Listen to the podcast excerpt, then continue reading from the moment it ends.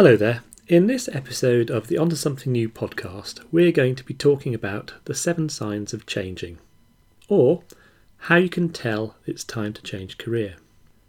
There are many signs that you may need a career change, but when you are busy coping with the day to day ins and outs of working life, it can be hard to spot them, especially if they become familiar patterns or habits. In this podcast, I'm going to set out what I think are some of the main signs that you might be ready for a change and ask you to see how often you notice them over the course of the next week. For those of you that don't know us, Onto Something New is a new service aimed at helping people with the tricky challenge of career transition, whether it's transitioning into a new or bigger role, changing direction to a new career path, or starting up on your own thing. We're taking a look at the seven signs that indicate you might be ready for a change of path with your career. And this is based on what we've heard when talking with people that have made a successful switch and what they've learned through that process.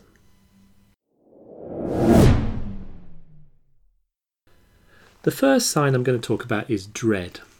A telltale sign you're not in a fulfilling occupation is the feeling of dread that can come over you when anticipating the prospect of work. Most people get a little bit foreboding on a Sunday evening or a Monday morning, especially after an enjoyable weekend or holiday. But if you get the feeling every morning, then something's clearly not right. Do you notice that you have that feeling? If so, how often? Is it getting stronger or getting weaker? The question I would also ask you, if you're feeling that way, is why is that? Because if you are interested in making a successful career change, you really need to understand yourself and what motivates you. When you are feeling dread, try to pinpoint the cause so you can address that aspect of your work or working environment if you do decide to change career. The second sign I'm going to talk about is pretense. Are you truly being yourself at work and at home, or are you pretending to be something you're not? The career changers we've spoken to talked about being fed up with having to pretend to be someone they're not at work or in meetings, and their joy and relief at being able to finally be the same person at home and at work when they find a role they love. Do you ever feel that way? If so, keep a tally of how often you notice it. The third factor I want to talk about is balance. Phil was doing a job he enjoyed but having to commute an hour and a half each way to get to work. He tried to mitigate against the effects of the commute by staying over in a bed and breakfast once a week. It wasn't working. One evening he sat in the B&B alone, missing his family and watching a tiny TV, and he made the decision that enough was enough. Having an acceptable work life balance is a reasonable expectation for the long term. Workload can go through peaks and troughs in any job, but if ongoing regular encroachment into your family life has become expected or becomes a norm, it can be a slippery slope. Do you ever notice yourself feeling that way? The classic is being expected to deal with apparently urgent emails in the evening or at the weekend. Sign number four is about having to compromise your values. As Ina was getting more and more senior, she was spending a bigger chunk of her time serving clients. That meant that she found herself increasingly being asked to compromise her integrity for the sake of the company's profit. It was not what she'd signed on for when she joined, and she could not see that compromise getting any easier as she became more senior. And that ended up being one of the main drivers of her decision to change career. Do you sometimes feel like you're having to compromise a little too much?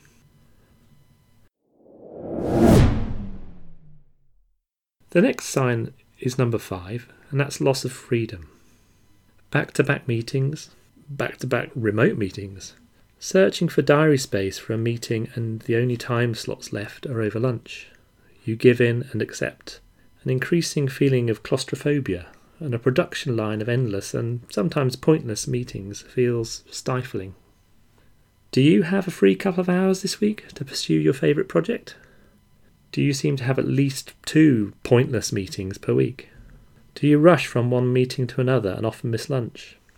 That loss of freedom is what often tips people over the edge to wanting a change of career. Sign number six is loss of meaning.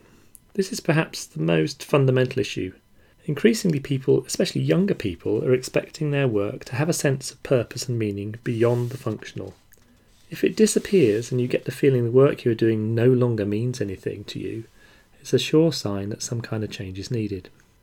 What matters to each of us is a very individual thing. Usually, people take on a new role full of hope and expectation and a desire to make an impact, but somewhere along the line, this can evaporate. Viktor Frankl's book about man's search for meaning deals with his experiences in a concentration camp. His observation was that for those people in that situation who have literally lost everything, the ones that survived and coped best were those that were able to realise that they still had some purpose in life. So, how often do you get that I really just don't care feeling with your work? Sign number seven is things you've just about had enough of. Politics and egos come high up on the list of things that people have their fill of. Toxic cultures are up there too. Being overlooked and taken for granted often features strongly. Most people start with a bank of goodwill and tolerance for the usual nonsense that goes on in a working environment, but some behaviours tend to eat into that account more quickly than others. And when one day you may have tried to change it but it's still not worked, you've had enough. Let's face it, your partner and friends have probably had enough of it too, as these are the people that tend to be on the receiving end of the consequences. How often would those closest to you say that you came home in a grumpy mood or stressed out because of work? So, how many signs did you notice? At the end of the week, tot up how many of these signs you've noticed. If you counted more than seven, that means on average every day that there are signs that it may be time for change. Of course, it may be possible to address these factors by just changing job, not changing career, or finding ways to mitigate. So it requires some reflection on whether changing job is going to address the fundamental factors behind a desire to change. I definitely would not advise chucking it all in without a plan to what to do next. Take time to work out what's really right for you and use what you've learned about yourself and the existing role to help frame what you should and should not do next. That's all for this episode. Hope to see you again soon. Cheers!